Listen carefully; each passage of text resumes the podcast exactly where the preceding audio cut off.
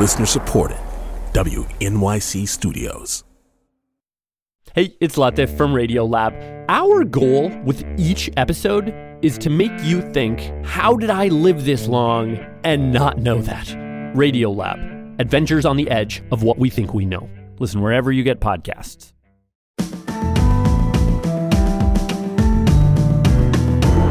From WNYC Studios, I'm Brian Lehrer. This is my daily politics podcast. It's Wednesday, March 8th.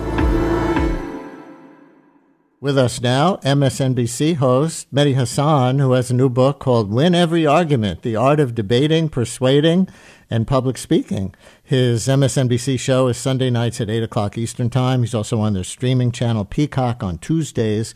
The Guardian describes Mehdi Hasan as a British born Muslim of Indian descent, anti establishment muckraker, and unabashed lefty with a bias toward democracy.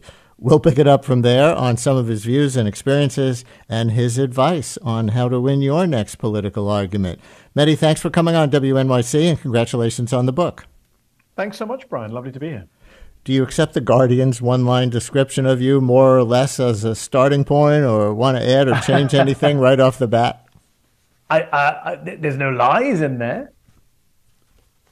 That's a good, uh, it's a something of an endorsement. Want to tell everyone some more about how you got into political media? Some listeners know you from seeing you on MSNBC. Many other listeners yeah. don't. Um, your line of work. Did you do it in the UK before coming here, or what was your path into this? Yeah, I've been a journalist now for 23 years.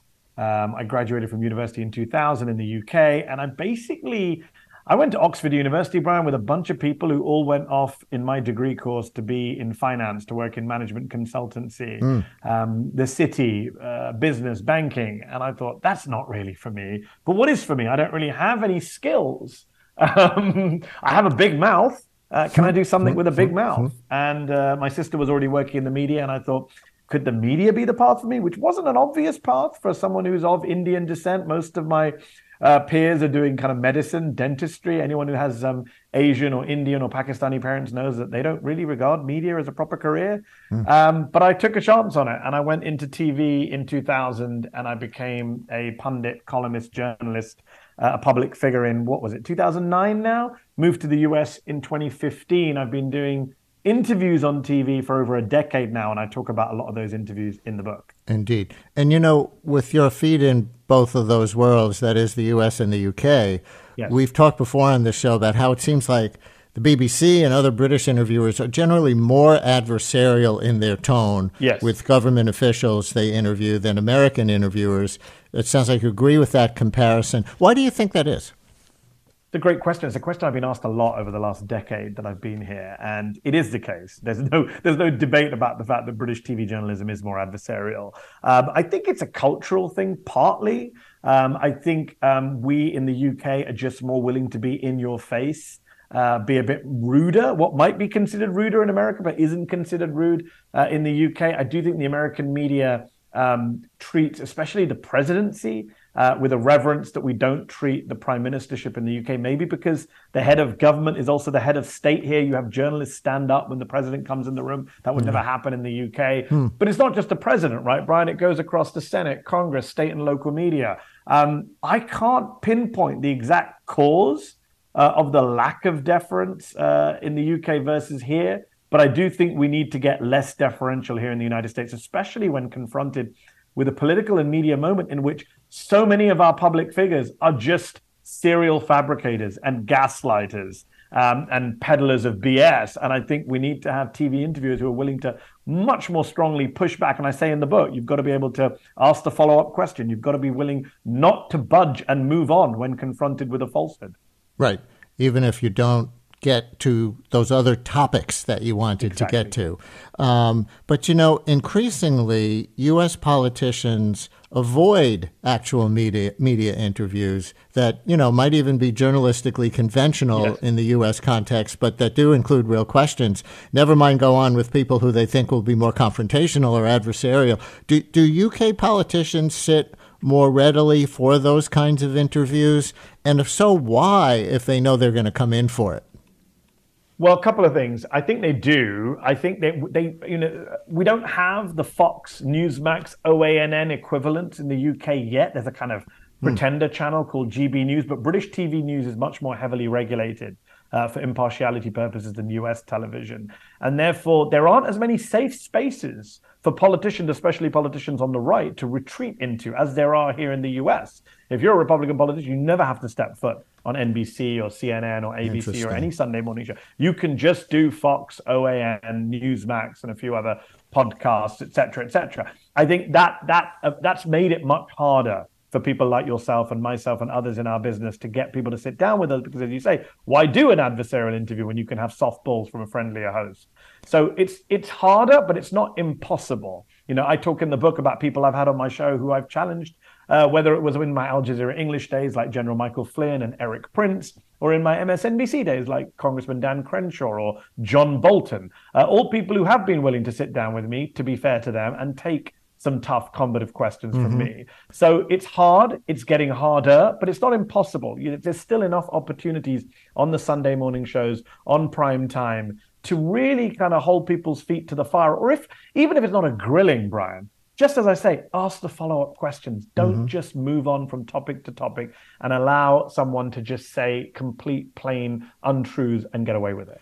Listeners, your questions for MSNBC host Mehdi Hasan, author now of Win Every Argument The Art of Debating, Persuading, and Public Speaking. 212 433 WNYC or tweet at Brian Lehrer. You can ask him about political media uh, some of the issues that he covers that we're obliquely touching on here just by talking about interviewing, um, or get some tips for yourself to win your next political argument. 212 433 WNYC, 212 433 9692, or tweet at Brian Lehrer. Uh, would you like to tell us a story from the book about a political debate or interview, and, uh, and those are different, but they overlap with with someone. You just mentioned some examples and a few basic techniques you deployed. So one uh, story I tell in the book, I have a chapter in the book, Brian, that was also extracted in the Atlantic that your listeners can read. Uh, but I'd much rather they buy the book and read it. But there's a chapter on uh, what's called gish galloping, which in debate circles is this idea that you overwhelm your opponent with nonsense, with a with a with a blizzard of lies, untruths, falsehoods, cherry pick statistics, out of context quotes. Uh, you deflect, you distract, you disorient, and the other person isn't able to respond because you've just dumped so much nonsense on them. And it's a style that Donald Trump has obviously uh, become an expert in, whether wittingly or unwittingly. Uh, you know, you're you're trying to rebut lie number four, and he's on lie number nineteen. Hmm. Um, yeah, so I talk in the book about yeah, indeed. And how, how do you push back against that? It's not easy. And I talk about a three step process, which I deployed in an interview, which again, your listeners can, if you look at my Twitter feed at Mehdi Hasan, it's the pinned tweet. I did a viral interview, 10 million views, with a Trump advisor called Steve Rogers, uh, sadly not Captain America, back in uh, 2018, where he kind of was doing the strategy of just complete nonsense, hoping I'd move on. And I did the three step maneuver that I advise people to do when confronted with a gish galloper, with a BS merchant, which is number one, pick your battles. You can't can't push back against everything. So I asked him about Trump's claim at the time that six new steel mills had just been announced. They hadn't been, it was a complete lie. And I asked him to identify the mills, and he couldn't do it. And I just refused to move on to any other topic. I didn't budge. Number two, don't budge. He kept saying, Why don't you just move on? I said, No, I'm not going to move on. Answer the question Where are mm-hmm. these six new steel mills? I concede that it was a lie. And then the third point is call it out. I said to him, What you're doing here is you are lying, you're supporting a lie, and you want us not to notice. You've got to call out the strategy too. So I tell people three part strategy when confronted with someone like Trump. Pick your battle, focus on one thing you want to rebut. Don't budge, don't move on, don't give them that, you know, get out. And number three, call it out. Explain to an audience what is going on here. You are being gaslit. The whole point of this exercise is to disorient you. Let's focus. You know, since the subtitle of the book includes the art of debating and persuading, the question occurred to me that sometimes people say we're past the age of persuasion in mm. American politics, right? It's the age of mobilizing your base. There are no swing voters to persuade anymore, at least not enough to decide most important elections. How much do you agree or disagree with that? So I, I, half agree and half disagree. Again, we're it's clearly we're in an age where persuasion has become much more difficult. In an age of social media, misinformation, fake news, uh, partisan polarization, people stuck in their silos and bubbles, hard to get to. It's very, very difficult to persuade kind of the quote unquote independent voters. But again, it's not impossible. I haven't given up. If I'd given up, Brian, I wouldn't have written the book. I wouldn't host a show on MSNBC. I'd go off and do something else. I'd go be an accountant. Not that there's yeah. anything wrong with being an accountant, but I wouldn't be doing what I'm doing now.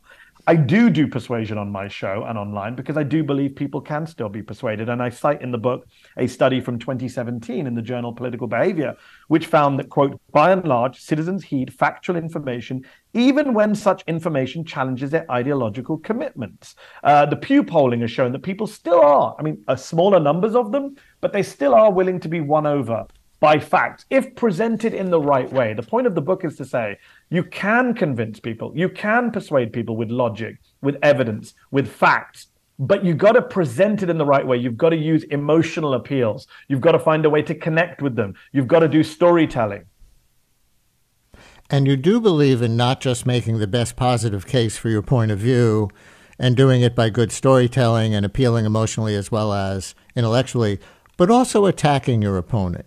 But we also abhor people like Donald Trump for engaging in the politics of personal destruction. I'll spare, you know, any examples, uh, Ron DeSanctimonious. But it's low road, and it also gets off the substance. So when do you use anything like this yourself?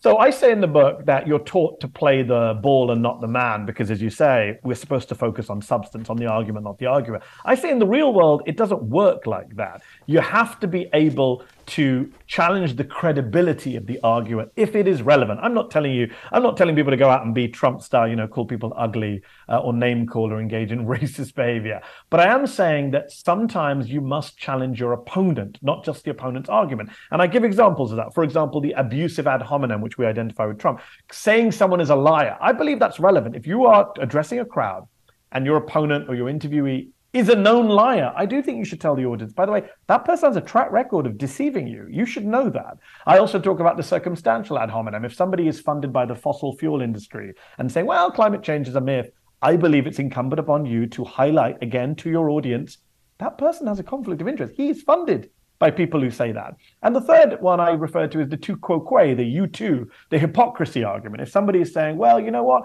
abortion is an absolute evil sin, immoral, there's no circumstance in which it should be legal, turns out they paid for an abortion. Uh, mm. And it's relevant, I believe. Now, you might say, well, that doesn't affect the argument over whether abortion is right or wrong. I agree. It doesn't affect the substance, but it does make us think again about the person pushing the argument and whether they deserve extra scrutiny, whether they are pushing a position which they themselves can't adhere to or live by. So I do think it is relevant to talk about the credibility, the personality, the expertise, the qualifications of your opponent. Look at the COVID pandemic, Brian. A lot of people just running their mouth about COVID, and you're like, well, what is your expertise here? On what basis are you making these sweeping conclusions? Just inject bleach. It'll clean our systems out. Donald Trump, noted epidemiologist. And Anne in Monmouth County, you're on WNYC. Hello, Anne. Oh, hi.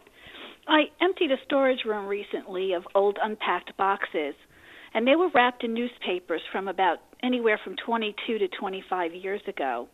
And these were like Wall Street Journal and the New York Times. And I can't help but notice how the articles were written confidently by journalists, columnists, editorials, and how wrong they got their data, facts, and reality looking back in hindsight. And hello? Yeah, we're listening. It's a good story. Uh, you have our attention. And I'm I'm I'm really wondering why schools and classrooms don't have a lesson plan where they need to go back in time and see whether the forecasts were really right or wrong and accurate. Because I can't begin to tell you how not just the headline stories, but local real estate stories, local politics, international news, economics have gotten yeah. have were wrong. Pundit scorecard, Mehdi. No, hundred percent, and I talk about in the book of the importance of showing receipts uh, of having your kind of facts and evidence. And one of the things we really need to do in some of these debates is to remind people uh, of what's happened in the past. It frustrates me a, a great deal that the people who got the financial crisis wrong, got the Iraq war wrong, got COVID wrong, got Donald Trump wrong, continue to fail upwards in some parts of our political and media spheres. Uh, we kind of reset the clock and move on. One thing about living in America, I've noticed, uh, and I've been in nearly a decade, is you know, we we we kind of enjoy a self-imposed collective amnesia. We do like to forget things that are inconvenient or awkward and kind of restart the clock every day. We're like, oh well, that's fine. It doesn't matter what you said yesterday. Let's talk about today. And I, as a journalist, one of the things I do, and I talk about it in the book with people like John Bolton and others, is to say, hold on, you were the person who said X, Y, Z. Can you explain yourself? And people don't like that. People don't like when you bring up quotes from back in the day. Um, and I and I do that because yes, it is about accountability, and the media needs to be accountable too. With one of the reasons there is declining trust in our industry is because we haven't been accountable for our failures, our mistakes, our incorrect predictions. So one of the good things about social media, there are many bad things about social media, is that people have been able to use social media to hold the mainstream media to account. And I think that's mm. a good thing. Mm. One more, Debbie on Staten Island. You're on WNYC with Mehdi Hasan. Hi, Debbie. Hello. Um, I uh, have a quick question.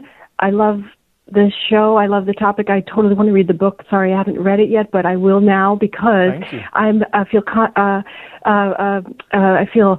Um, com- comfortable to ask you. Do you know? And it's a big question, but it's International Women's Day, and I just wanted to put a shout out to.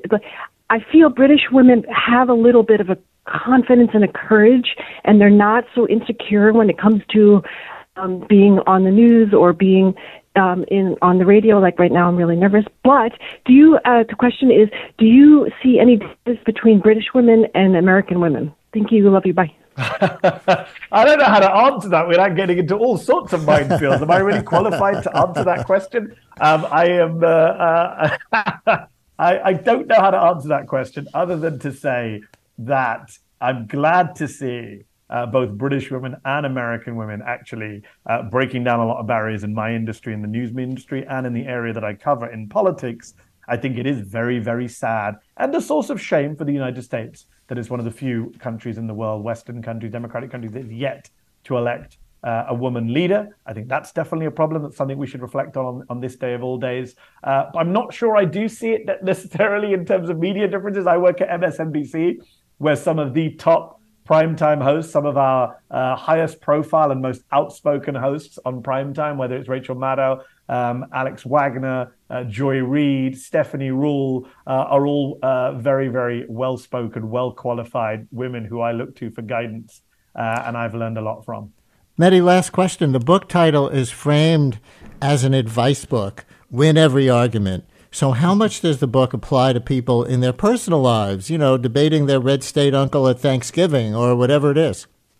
So, uh, let, uh, let, me let me put it like this: in your person, it, it is very much a book for your personal life in multiple aspects. I talk about, you know, you're going for a job interview. There are tips in here. You want to negotiate a pay rise. There are tips in here. You're sitting with your MAGA uncle at the Thanksgiving table talking about microchips and vaccines. There are tips in here on how to connect and how to kind of persuade. Uh, one thing it doesn't do, which is a question I've been asked most since it came out last week, which is, will it help me win an argument with my spouse? Uh, my answer to that is you should probably avoid arguments with your spouse. That's probably the best bet. So don't use it on your partner, but do use it everywhere else. Mehdi Hasan is on MSNBC Sunday nights at 8. Win Every Argument is the book, The Art of Debating, Persuading, and Public Speaking. Thanks for sharing it with us. Thank you. Brian Lehrer, a daily politics podcast, is an excerpt from my live daily radio show, The Brian Lehrer Show, on WNYC Radio, 10 a.m. to noon Eastern Time, if you want to listen live at WNYC.org. Thanks for listening today. Talk to you next time.